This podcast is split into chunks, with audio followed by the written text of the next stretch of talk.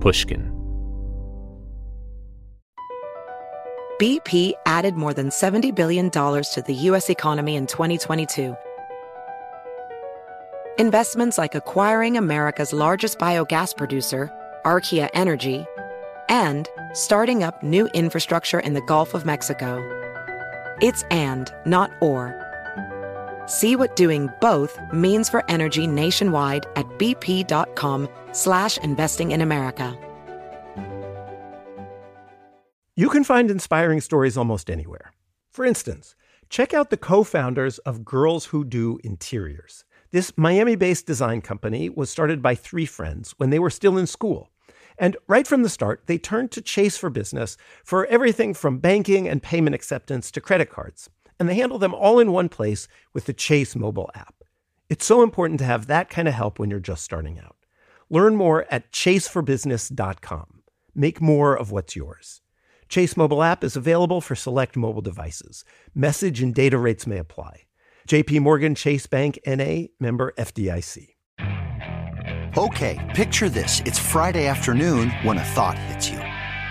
I can spend another weekend doing the same old whatever, or I can hop into my all-new Hyundai Santa Fe and hit the road. With available HTRAC all-wheel drive and three-row seating, my whole family can head deep into the wild. Conquer the weekend in the all-new Hyundai Santa Fe. Visit HyundaiUSA.com or call 562 for more details. Hyundai, there's joy in every journey. 2024 Santa Fe, available early 2024. Hey everyone, this is Justin Richmond. We were all set to bring you a conversation between Rick Rubin and RZA today that we taped a couple of weeks ago. But in light of the heaviness of the last week and what's going on this week, we figured it'd be best to hold that at least until next week. Um, the music industry is doing something called Blackout Tuesday, where a lot of people are refusing to do business as a symbol of not wanting to go on with business as usual. And uh, even though as a podcast, we're only really music adjacent. Rick's involved in the music industry, of course, and the artists we have on are involved. And we just figured um, it'd be best to take a week off and do some deeper thinking.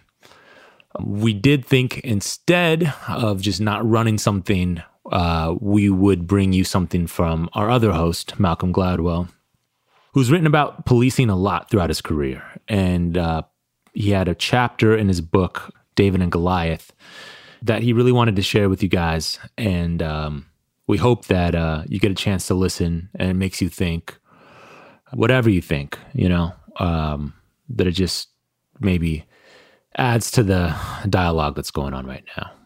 And we'll be back with uh, RZA from Wu Tang next week talking to Rick.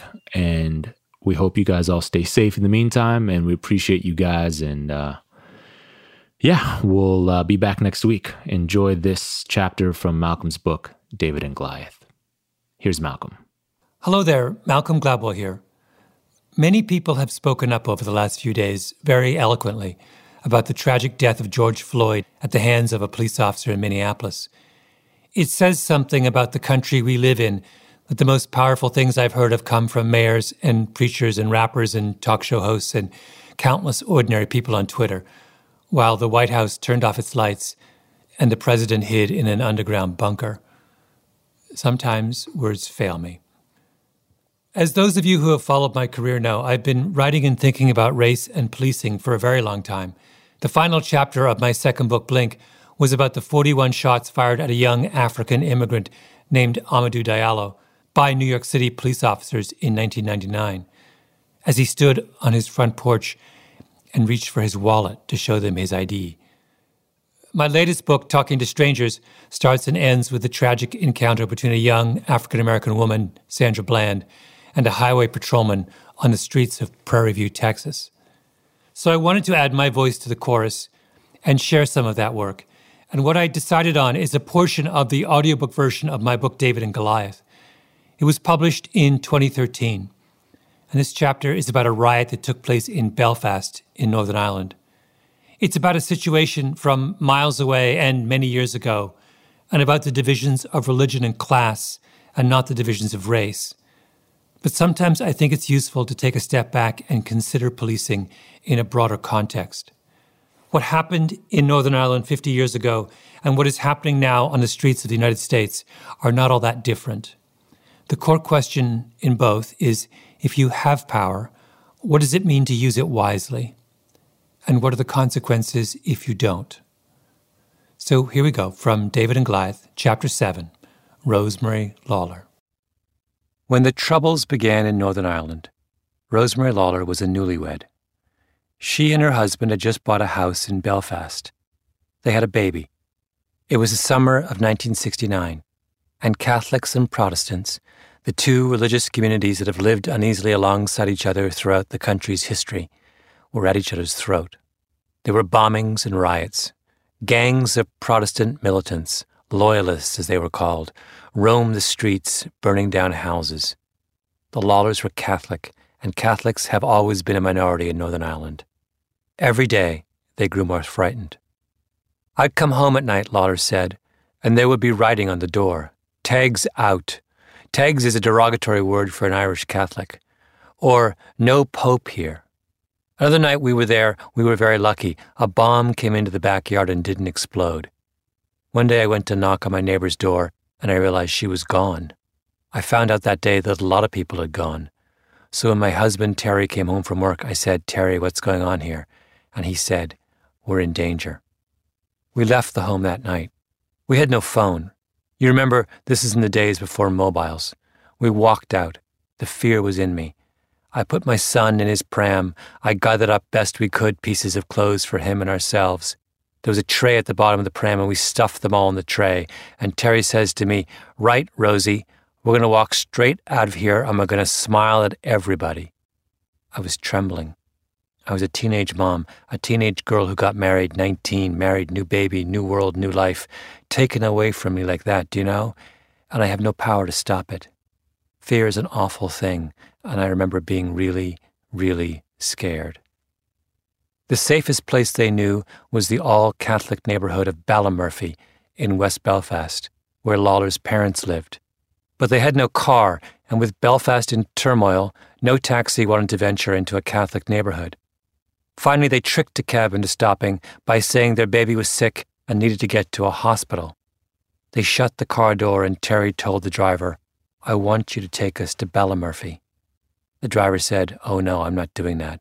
But Terry had a poker, and he took it out, and he placed the point against the back of the driver's neck and said, You're going to take us. The cab driver drove them to the edge of Ballymurphy and stopped. I don't care if you stick that in me, he said. I'm not going any further. The Lawlers gathered up their baby and their worldly possessions and ran for their lives. At the beginning of 1970, things got worse. That Easter, there was a riot in Ballymurphy. The British Army was called in. A fleet of armored cars with barbed wire on their bumpers patrolled the streets. Lawler would push her pram past soldiers with automatic rifles and tear gas grenades. One weekend in June, there was a gun battle in the bordering neighborhood. A group of Catholic gunmen stepped into the middle of the road and opened fire on a group of Protestant bystanders. In response, Protestant loyalists tried to burn down a Catholic church near the docks. For five hours, the two sides fought, locked in deadly gun battle. Hundreds of fires burned across the city. By the end of the weekend, six people were dead and more than 200 injured. The British Home Secretary responsible for Northern Ireland flew up from London, surveyed the chaos, and ran back to his plane. For God's sake, bring me a large scotch, he said, burying his head in his hands. What a bloody awful country. A week later, a woman came through Ballymurphy. Her name was Harriet Carson. She was famous for hitting Maggie Thatcher over the head with a handbag at City Hall. Lawlor said, I knew her growing up. Harriet was coming around with two lids of pots, and she was banging them together and she was shouting, Come on, come out, come out. The people in the lower falls are getting murdered. She was shouting it up, and I went out to the door. My family was all there, and she was shouting, They're locked in their houses. Their children can't get milk, and they haven't got anything for a cup of tea, and there's no bread. And come out, come out, we need to do something. The Lower Falls is an all Catholic neighborhood just down the hill from Ballymurphy. Lawlor had gone to school in the Lower Falls. Her uncle lived there, as did countless cousins. She knew as many people in the Lower Falls as she did in Ballymurphy. The British Army had put the entire neighborhood under curfew while they searched for illegal weapons. I didn't know what curfew meant, Lawler said. Hadn't a clue. I had to say to somebody, What does that mean? She said, They're not allowed out of their houses. I said, How can they do that? I was totally stunned. Stunned? What do you mean? The people are locked in their houses. They can't get out for bread or milk. While the Brits, the British Army, were kicking in doors and racking and ruining and searching. I was, What? The biggest thought in everybody's mind was, There are people locked in their houses and there's children. You have to remember, some houses had 12, 15 kids in them. Do you know? That's the way it was. What do you mean they can't get out of their houses? They were angry. Rosemary Lawler is now in her 60s, a sturdily built woman with ruddy cheeks and short white blonde hair swept to the side. She was a seamstress by trade, and she was dressed with flair a bright floral blouse and white crop pants. She was talking about things that had happened half a lifetime ago but she remembered every moment. My father said, The Brits, they'll turn on us. They'll say they're in here to protect us. They'll turn on us. You wait and see. And he was 100% right. They turned on us, and the curfew was the start of it. The same year that Northern Ireland descended into chaos, two economists, Nathan Leites and Charles Wolf Jr., wrote a report about how to deal with insurgencies. Leites and Wolf worked for the RAND Corporation, the prestigious think tank started after the Second World War by the Pentagon. Their report was called Rebellion and Authority. In those years, when the world was exploding in violence, everyone read Leites and Wolf. Rebellion and Authority became the blueprint for the war in Vietnam, and for how police departments dealt with civil unrest, and for how governments coped with terrorism. Its conclusion was simple Fundamental to our analysis is the assumption that the population, as individuals or groups, behaves rationally, that it calculates costs and benefits to the extent that they can be related to different courses of action and makes choices accordingly. Consequently, influencing popular behavior requires neither sympathy nor mysticism but rather a better understanding of what costs and benefits the individual or the group is concerned with and how they are calculated. In other words, getting insurgents to behave is fundamentally a math problem. If there are riots in the streets of Belfast, it's because the costs to rioters of burning houses and smashing windows aren't high enough. And when Leites and Wolf said that influencing popular behavior requires neither sympathy nor mysticism, what they meant was that nothing mattered but that calculation. If you were in a position of power, you didn't have to worry about how lawbreakers felt about what you were doing. You just had to be tough enough to make them think twice. The general in charge of the British forces in Northern Ireland was a man straight out of the pages of Rebellion and Authority. His name was Ian Freeland. He had served with distinction in Normandy during the Second World War and later fought insurgencies in Cyprus and Zanzibar. He was trim and forthright, with a straight back and a square jaw and a firm hand. He conveyed the correct impression of a man who knew what needed to be done and would do it. When he arrived in Northern Ireland, he made it plain that his patience was limited. He was not afraid to use force. He had his orders from the Prime Minister the British Army should deal toughly and be seen to deal toughly with thugs and gunmen. On June 30th, 1970, the British Army received a tip. There were explosives and weapons hidden in a house at 24 Balkan Street in the Lower Falls, they were told. Freeland immediately dispatched five armored cars filled with soldiers and police officers. A search of the house turned up a cache of guns and ammunition. Outside, a crowd gathered. Someone started throwing stones. Stones turned into petrol bombs. A riot started. By 10 p.m., the British had had enough. An army helicopter, armed with a loudspeaker, circled the lower falls, demanding that all residents stay inside their homes or face arrest. As the streets cleared, the army launched a massive house to house search. Disobedience was met with firm and immediate punishment. The next morning, a triumphant Freeland took two Protestant government officials and a pack of journalists on a tour of the neighborhood in the back of an open flatbed truck, surveying the deserted streets like, as one soldier later put it, the British Raj on a tiger hunt. The British Army went to Northern Ireland with the best of intentions. The local police force was overwhelmed, and they were there simply to help, to serve as a peacekeeper between Northern Ireland's two warring populations.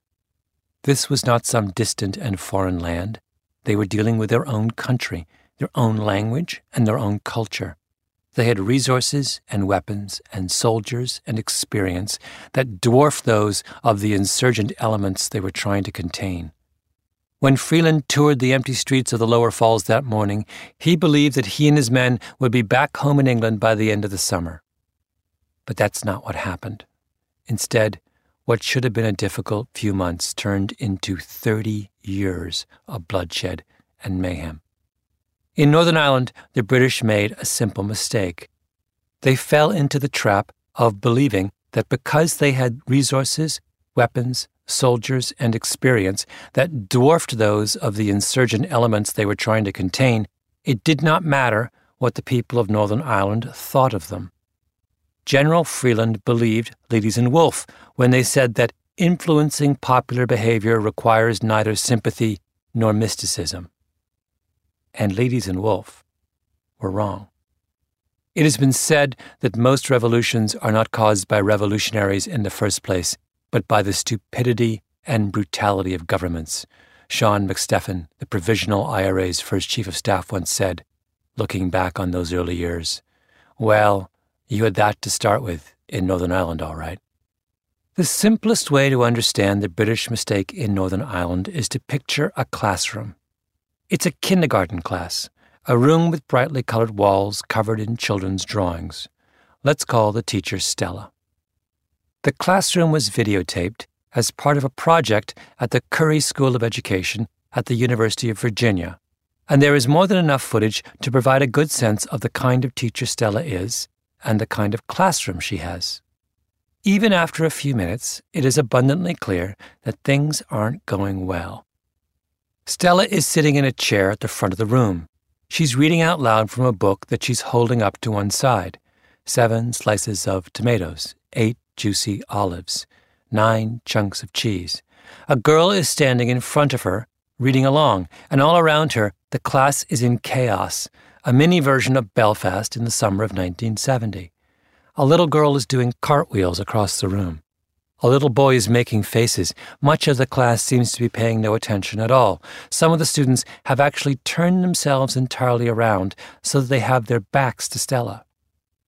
If you were to walk in on Stella's class, what would you think?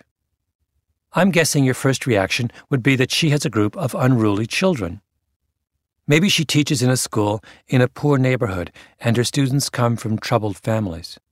Maybe her students come to school without any real respect for authority or learning. Leites and Wolf would say that she really needs to use some discipline. Children like that need a firm hand. They need rules. If there is no order in the classroom, how can any learning take place? The truth is, though, that Stella's school isn't in some terrible neighborhood. Her students aren't particularly or unusually unruly. When the class begins, they are perfectly well behaved and attentive, eager and ready to learn. They don't seem like bad apples at all. They only start to misbehave well into the lesson and only in response to the way Stella is behaving. Stella causes the crisis. How so? by doing an appalling job of teaching the lesson. Stella had the girl from the class reading alongside her as a way of engaging the rest of the students. But the pacing of the back and forth between the two of them was excruciatingly slow and wooden. Look at her body language, one of the Virginia researchers, Bridget Hamre, said as we watched Stella. Right now, she's just talking to this one kid, and no one else is getting in. Her colleague, Robert Pianta, added, There's no rhythm, no pace.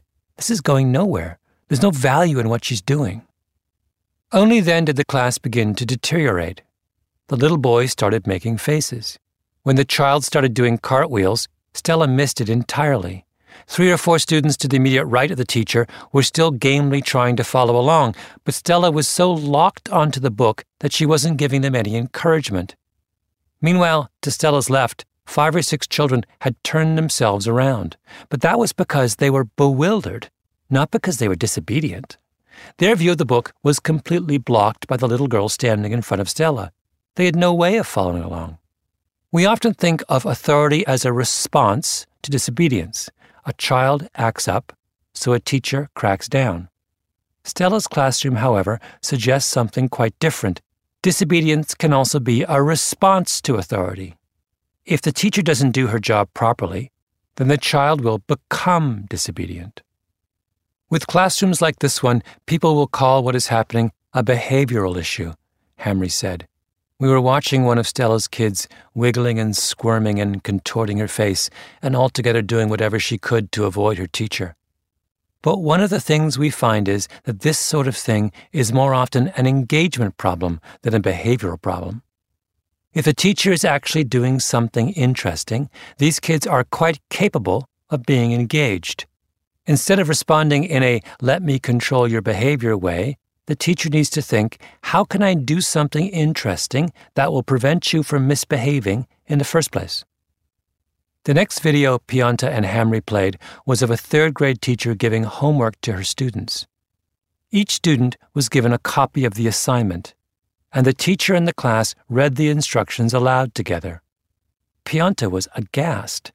Just the idea that you would be choral reading a set of instructions to a bunch of eight year olds is almost disrespectful, he said. I mean, why? Is there any instructional purpose? They know how to read. It's like a waiter in a restaurant giving you the menu and then proceeding to read every item to you just as it appears on the page. A boy sitting next to the teacher raises his hand midway through the reading, and without looking at him, the teacher reaches out, grabs his wrist, and pushes his hand down. Another child starts to actually do the assignment, an entirely logical action given the pointlessness of what the teacher is doing. The teacher addresses him sharply Sweetie, this is homework. It was a moment of discipline. The child had broken the rules. The teacher had responded firmly and immediately. If you were to watch that moment with the sound turned off, you would think of it as Leites and Wolf perfectly applied. But if you were to listen to what the teacher was saying and think about the incident from the child's perspective, it would become clear that it is having anything but its intended effect. The little boy isn't going to come away with a renewed appreciation of the importance of following the rules. He's going to come away angry and disillusioned. Why? Because the punishment is completely arbitrary. He can't speak up and give his own side of the story. And he wants to learn. If that little boy became defiant, it was because his teacher made him that way. Just as Stella turned an eager and attentive student into someone who did cartwheels across the floor. When people in authority want the rest of us to behave, it matters, first and foremost, how they behave. This is called the principle of legitimacy, and legitimacy is based on three things. First of all, the people who are asked to obey authority have to feel like they have a voice that if they speak up, they will be heard. Second, the law has to be predictable. There has to be a reasonable expectation that the rules tomorrow are going to be roughly the same as the rules today. And third, the authority has to be fair. It can't treat one group differently from another. All good parents understand these three principles implicitly. If you want to stop little Johnny from hitting his sister, you can't look away one time and scream at him another. You can't treat his sister differently when she hits him. And if he says he really didn't hit his sister, you have to give him a chance to explain himself. How you punish is as important as the act of punishing itself. Nor is the story of Stella all that surprising. Anyone who has ever sat in a classroom knows that it is important for teachers to earn the respect of their students. What is harder to understand, however, is the importance of these same principles when it comes to law and order. We know our parents and our teachers, so it makes sense that legitimacy should matter a lot inside the home or the school. But the decision about whether to rob a bank or shoot someone seems like it belongs to a very different category, doesn't it? That's what Leites and Wolf meant when they said that fighting criminals and insurgents requires neither sympathy nor mysticism. They were saying that at that level, the decision to obey the law is a function of a rational calculation of risks and benefits. It isn't personal. But that's precisely where they went wrong, because getting criminals and insurgents to behave turns out to be as dependent on legitimacy as getting children to behave in the classroom. We'll be right back with more of Malcolm's reading from his book, David and Goliath. BP added more than $70 billion to the U.S. economy in 2022 by making investments from coast to coast. Investments like building charging hubs for fleets of electric buses in California and starting up new infrastructure in the Gulf of Mexico. It's and, not or.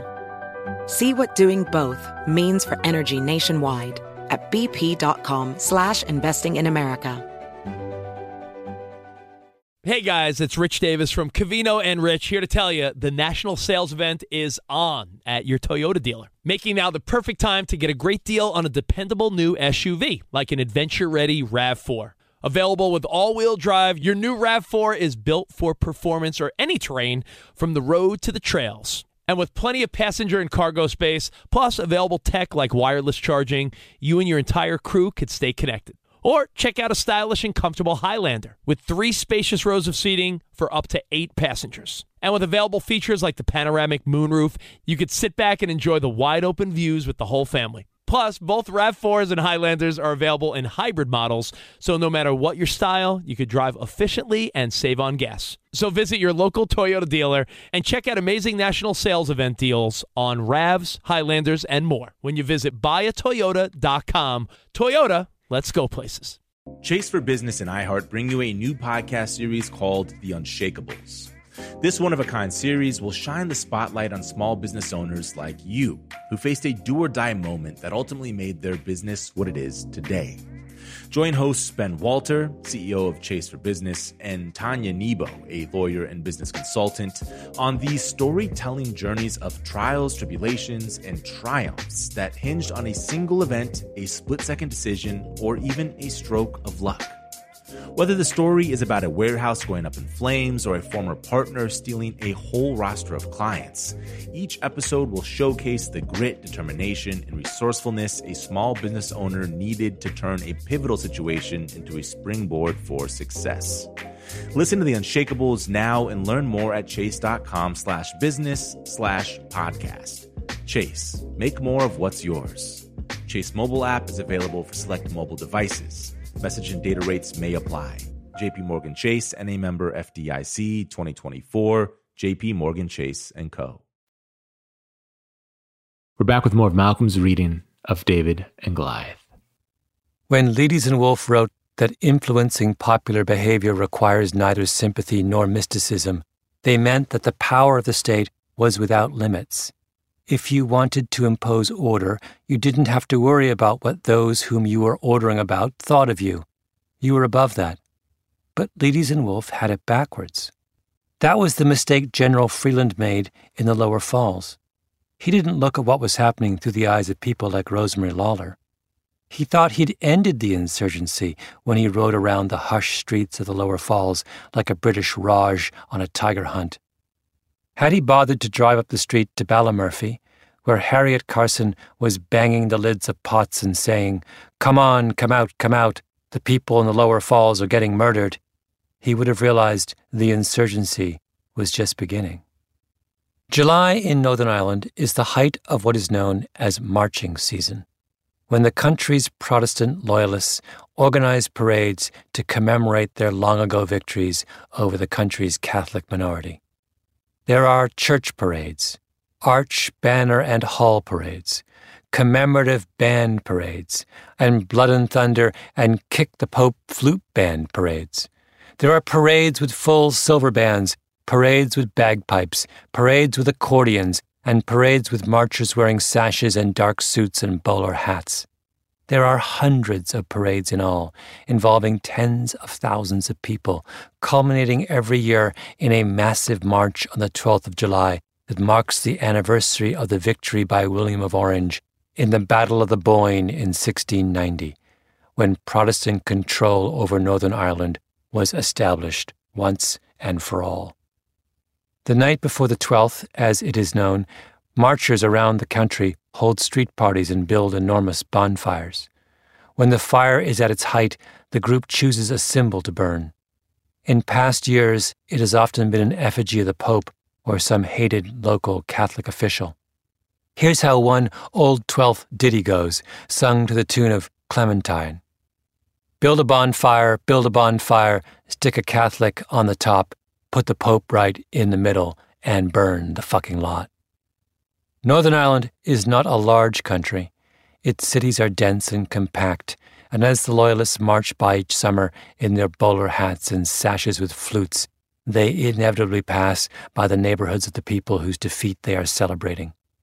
The central artery of Catholic West Belfast is in places no more than a few minutes' walk from the street that runs through the heart of Protestant West Belfast.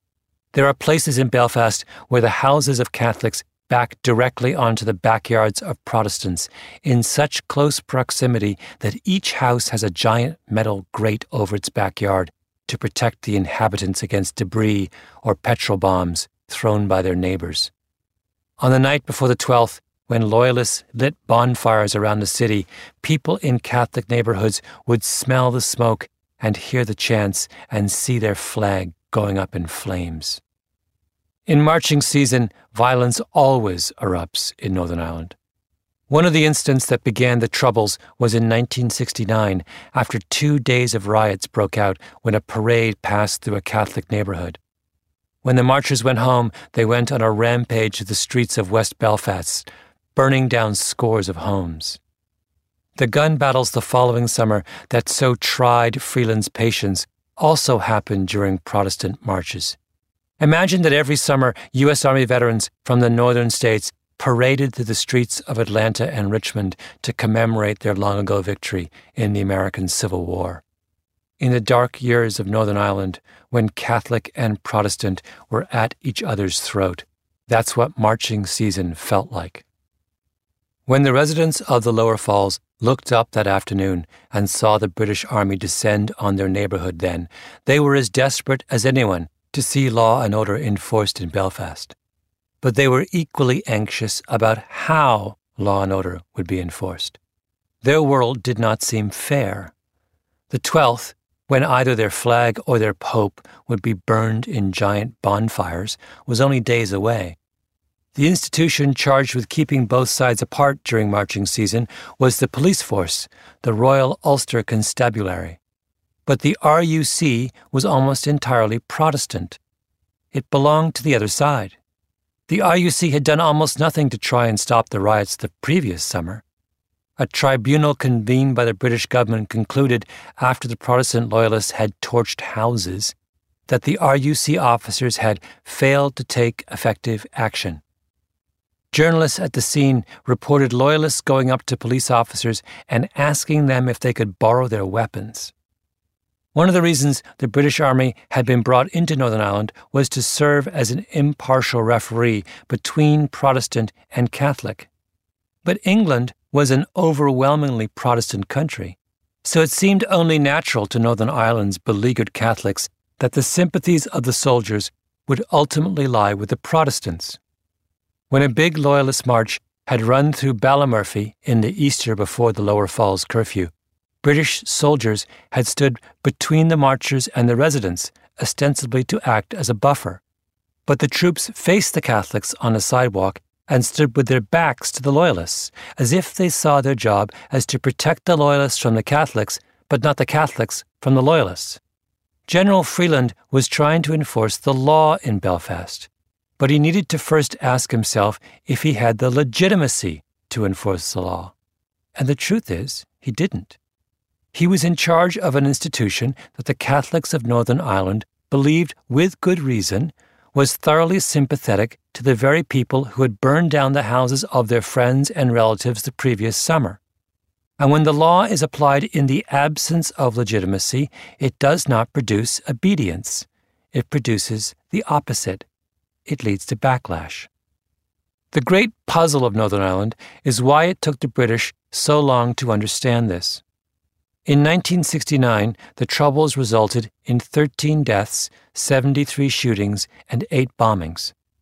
In 1970, Freeland decided to get tough with thugs and gunmen, warning that anyone caught throwing gasoline bombs was liable to be shot. What happened? The historian Desmond Hamill writes The IRA retaliated by saying that they would shoot soldiers if Irishmen were shot. The Protestant Ulster Volunteer Force, an extreme and illegal paramilitary unit, quickly joined in, offering to shoot a Catholic in return for every soldier shot by the IRA. The Times quoted a Belfast citizen saying, Anyone who isn't confused here doesn't really understand what is going on. That year, there were 25 deaths, 213 shootings, and 155 bombings. The British stood firm. They cracked down even harder, and in 1971, there were 184 deaths, 1,020 bombings, and 1,756 shootings. Then the British drew a line in the sand. The Army instituted a policy known as internment. Civil rights in Northern Ireland were suspended. The country was flooded with troops, and the Army declared that anyone suspected of terrorist activities would be arrested and held in prison indefinitely without charges or trial. So many young Catholic men were rounded up during internment that in a neighborhood like Ballymurphy, Everyone had a brother or a father or a cousin in prison. If that many people in your life have served time behind bars, does the law seem fair anymore? Does it seem predictable? Does it seem like you can speak up and be heard? Things got even worse. In 1972, there were 1,495 shootings, 531 armed robberies, 1,931 bombings, and 497 people killed. One of those 497 was a 17 year old boy named Eamon. Eamon was Rosemary Lawler's little brother. Eamon appeared at my door, Lawler said. He said to me, I'd love to stay here for a day or two. And I said, Why don't you? He said, Ma would have a fit. She would go ballistic. Then he confided in myself and my husband that he was getting harassed by the British Army. Every time he was out, every corner he turned, everywhere he went, they were stopping him and they threatened him. Was he actually working with the IRA? She didn't know, and she said it didn't matter. We were all suspects in their eyes, she went on. That's the way it was. And Eamon was shot, shot by a British soldier. Him and another fellow were having a smoke, and one shot rang out, and Eamon got it. He lived for 11 weeks. He died on the 16th of January at 17 and a half years of age. She began to tear up. My father never worked again at the dock. My mother was destroyed, heartbroken. It's 40 years ago this year. It's still rough. Lawler was a young wife and mother, living what she had expected would be a normal life in modern Belfast. But then she lost her home. She was threatened and harassed. Her relatives down the hill were imprisoned in their homes. Her brother was shot and killed. She never wanted any of it, nor asked for any of it, nor could even make sense of what happened. That was my life, my whole new life, she said.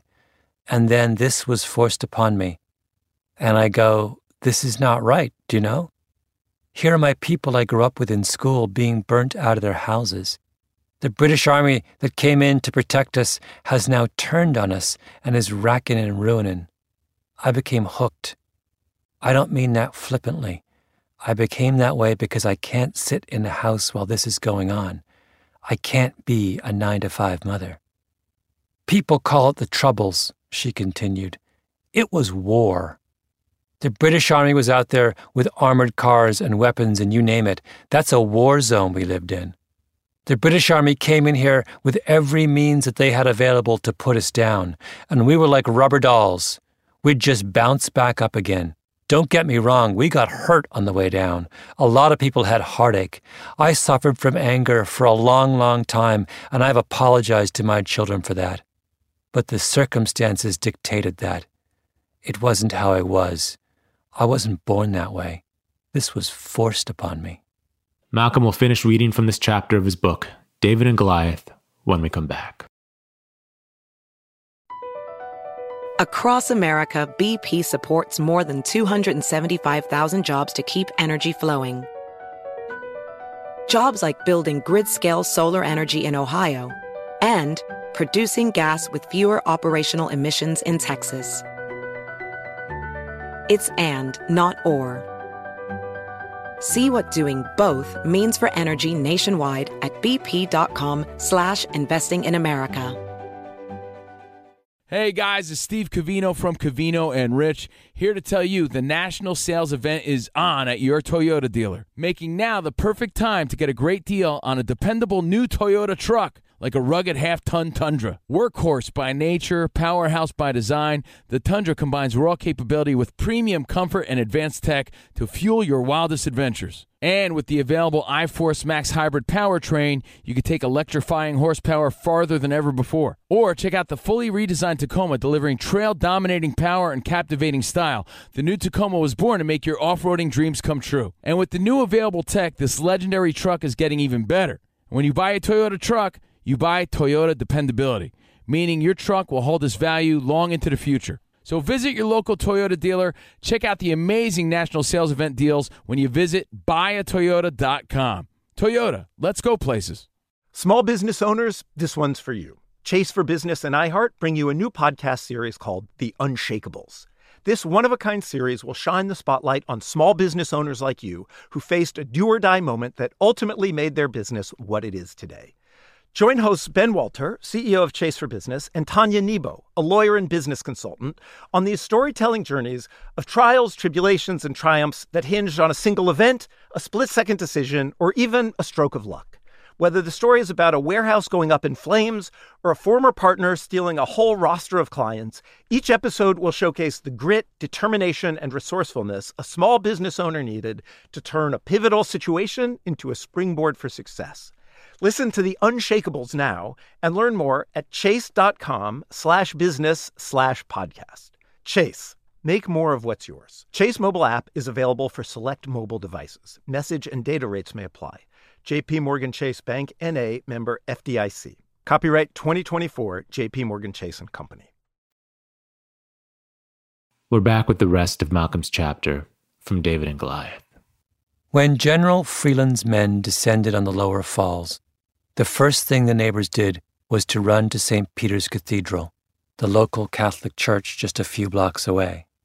The defining feature of the Lower Falls, like so many of the other Catholic neighborhoods of West Belfast, was its religiosity. St. Peter's was the heart of the neighborhood. 400 people would attend Mass at St. Peter's on a typical weekday. The most important man in the community was the local priest. He came running. He went up to the soldiers. The raid must be done quickly, he warned them, or there would be trouble. Forty five minutes passed, and the soldiers emerged with their haul fifteen pistols, a rifle, a Schmeisser submachine gun, and a cache of explosives and ammunition. The patrol packed up and left, turning onto a side street that would take them out of the lower falls.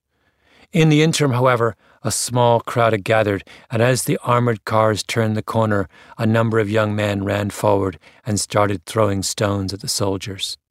The patrol stopped. The crowd grew angry. The soldiers responded with tear gas. The crowd grew angrier. Stones turned to petrol bombs and petrol bombs to bullets. A taxi driver said he had seen someone carrying a submachine gun heading for Balkan Street. The riders set up roadblocks to slow the army's advance.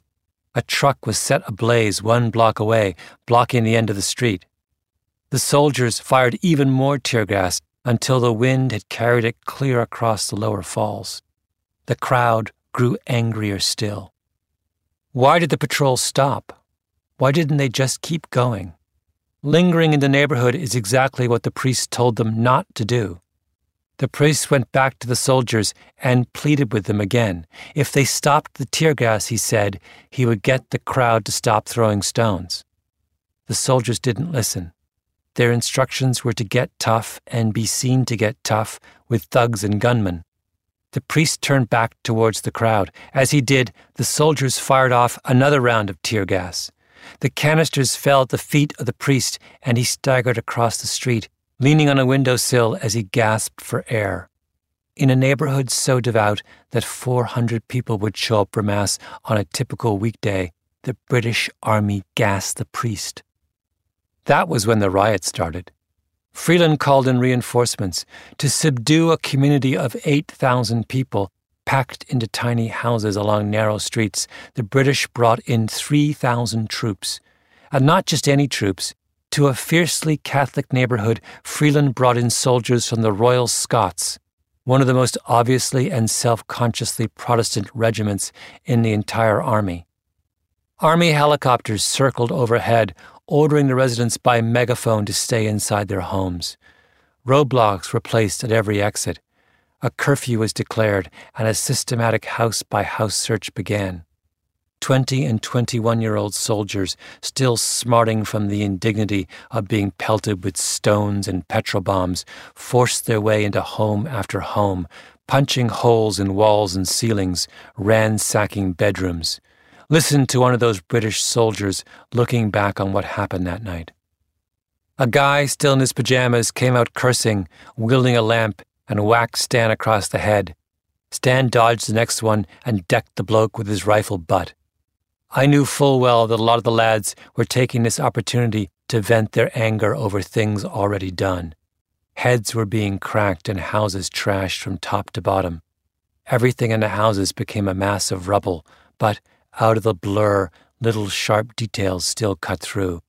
School photos, smiley family pictures cracked, trinkets and crucifixes snapped, kids crying, crunching on the glass of the Pope's picture, unfinished meals and bad wallpaper, colored toys and TV noise and radio crackle, painted plates, shoes, a body in the hall, flattened against the wall. This is when I did feel like we'd invaded. 337 people were arrested that night. 60 were injured. Charles O'Neill, a disabled Air Force veteran, was run over and killed by a British armored car. As his body lay on the ground, one of the soldiers poked a bystander with a baton and said, Move on, you Irish bastard. There are not enough of you dead. A man named Thomas Burns was shot by a soldier on the Falls Road at 8 p.m as he stood with a friend who was boarding up the windows of his store. When his sister came to pick up his body, she was told he had no business being on the street at that time. At 11 p.m., an elderly man named Patrick Elliman, thinking the worst was over, went out in his bedroom slippers and shirt sleeves for a pre bedtime stroll. He died in a burst of army gunfire. One of the neighborhood accounts of the curfew says of Elliman's death that very night, British troops actually entered and quartered themselves in the shot man's home, the distraught sister having been moved to the other brothers up the street. This tasteless intrusion into the abandoned home was discovered the next afternoon during the interval in the curfew, when the brother, with his daughter and son in law, went down to the house and found the door broken down, a window broken, Kit lying on the floor, shaving tackle on the settee, and used cups in the scullery. Neighbors informed them that the soldiers had dossed down in the upstairs rooms as well. A door broken down, a window broken, dirty dishes left in the sink. Leites and Wolf believed that all that counts are rules and rational principles. But what actually matters are the hundreds of small things that the powerful do, or don't do, to establish their legitimacy like sleeping in the bed of an innocent man you'd just shot accidentally and scattering your belongings around his house. By Sunday morning, the situation inside the Lower Falls was growing desperate. The Lower Falls was not a wealthy neighborhood. Many of the adults were unemployed or, if they were not, relied on piecework. The streets were crowded and the homes were narrow, cheaply built 19th century terraced red brick row houses with one room to a floor and bathrooms in the backyard. Very few houses had a refrigerator. They were dark and damp. People bought bread daily because it grew moldy otherwise.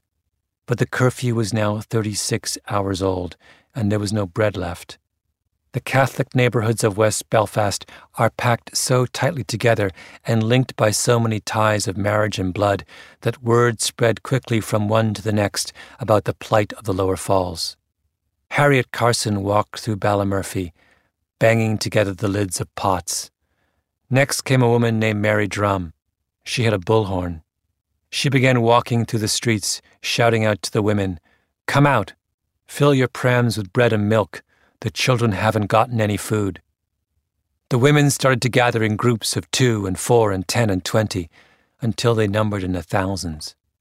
Some people still had their rollers in their hair and their scarves over their head, Lawler remembers. We linked arms and sang, We shall overcome. We shall overcome some day. We got down to the bottom of the hill, she went on. The atmosphere was electric. The Brits were standing with their helmets and their guns, all ready. Their batons were out. We turned and went down the Grosvenor Road, singing and shouting. I think the Brits were in awe. They couldn't believe that these women with prams were coming down to take them on. I remember seeing one Brit standing there scratching his head, going, What do we do with all these women? Do we go into a riot situation here? Then we turned onto Slate Street, where the school was, my school. And the Brits were there. They come flying out of the school, and there was hand to hand fighting. We got the hair pulled out of us. The Brits just grabbed us, threw us up against the walls. Oh, aye, they beat us. Like, and if you fell, you had to get up very quickly because you didn't want to get trampled. They came out with brutality. I remember standing up on top of a car and having a look at what was going on in the front, then I saw a man with shaving cream on his face and putting his braces on, and all of a sudden, the soldiers stopped beating us. The man putting his braces on was the commanding officer of the Slate Street checkpoint. He might have been the only voice of sanity on the British side that day, the only one who understood the full dimensions of the catastrophe unfolding. A heavily armed group of soldiers was beating up a group of pram pushing women coming to feed the children of the lower falls. He told his men to stop. You have to understand, the march was still coming down the road, and the people at the back hadn't a clue what was going on at the front, Lawler went on. They kept coming. Women were crying. People started coming out of their houses, pulling people in because there were so many injured. Once all the people started coming out of their houses, the Brits lost control. Everyone came out on the streets, hundreds and hundreds of people. It was like a domino effect. One street they'd come out, next thing you know, doors are opening on another street, another street, and another street. The Brits gave up. They had their hands up. The women forced and we forced and we forced until we got in, and we got in and we broke the curfew. I've often thought about it. God, it was like everybody was jubilant. It was like we did it. I remember coming home and suddenly felt very shaky and upset and nervous about the whole episode, do you know? I remember speaking to my father about it afterward. I said, Daddy, your words came true. They turned on us. And he said, True, British Army, that's what they do. He was right. They turned on us. And that was the start of it. Does money stress you out? Let Facet flip your financial chaos into clarity. Finding Facet immediately put us at ease. Facet's innovative approach to financial planning ensures your money works as hard as you do, enabling members to experience the joys of having your finances in order. And that makes us Facet for life now, I guess.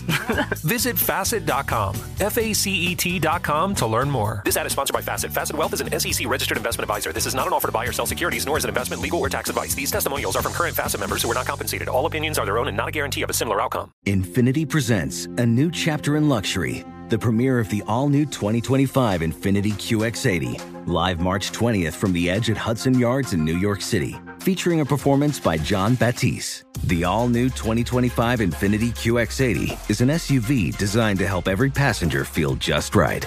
Be the first to see it March 20th at 7 p.m. Eastern, only on iHeartRadio's YouTube channel. Save the date at new-QX80.com. Don't miss it. 2025 QX80 coming this summer.